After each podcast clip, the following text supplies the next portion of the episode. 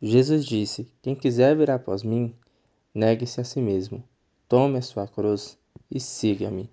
Ainda existe uma cruz para você carregar, não se deixe enganar. Ainda existe uma cruz e um caminho árduo a trilhar, e uma porta estreita para atravessar. E a cada dia você precisa se negar para face a face com Deus se encontrar. Ainda existe uma cruz e o pecado da sua vida você tem que eliminar. E a cada dia você tem que se santificar para com Cristo no céu morar. Você está disposto a carregar a sua cruz para com Cristo se encontrar?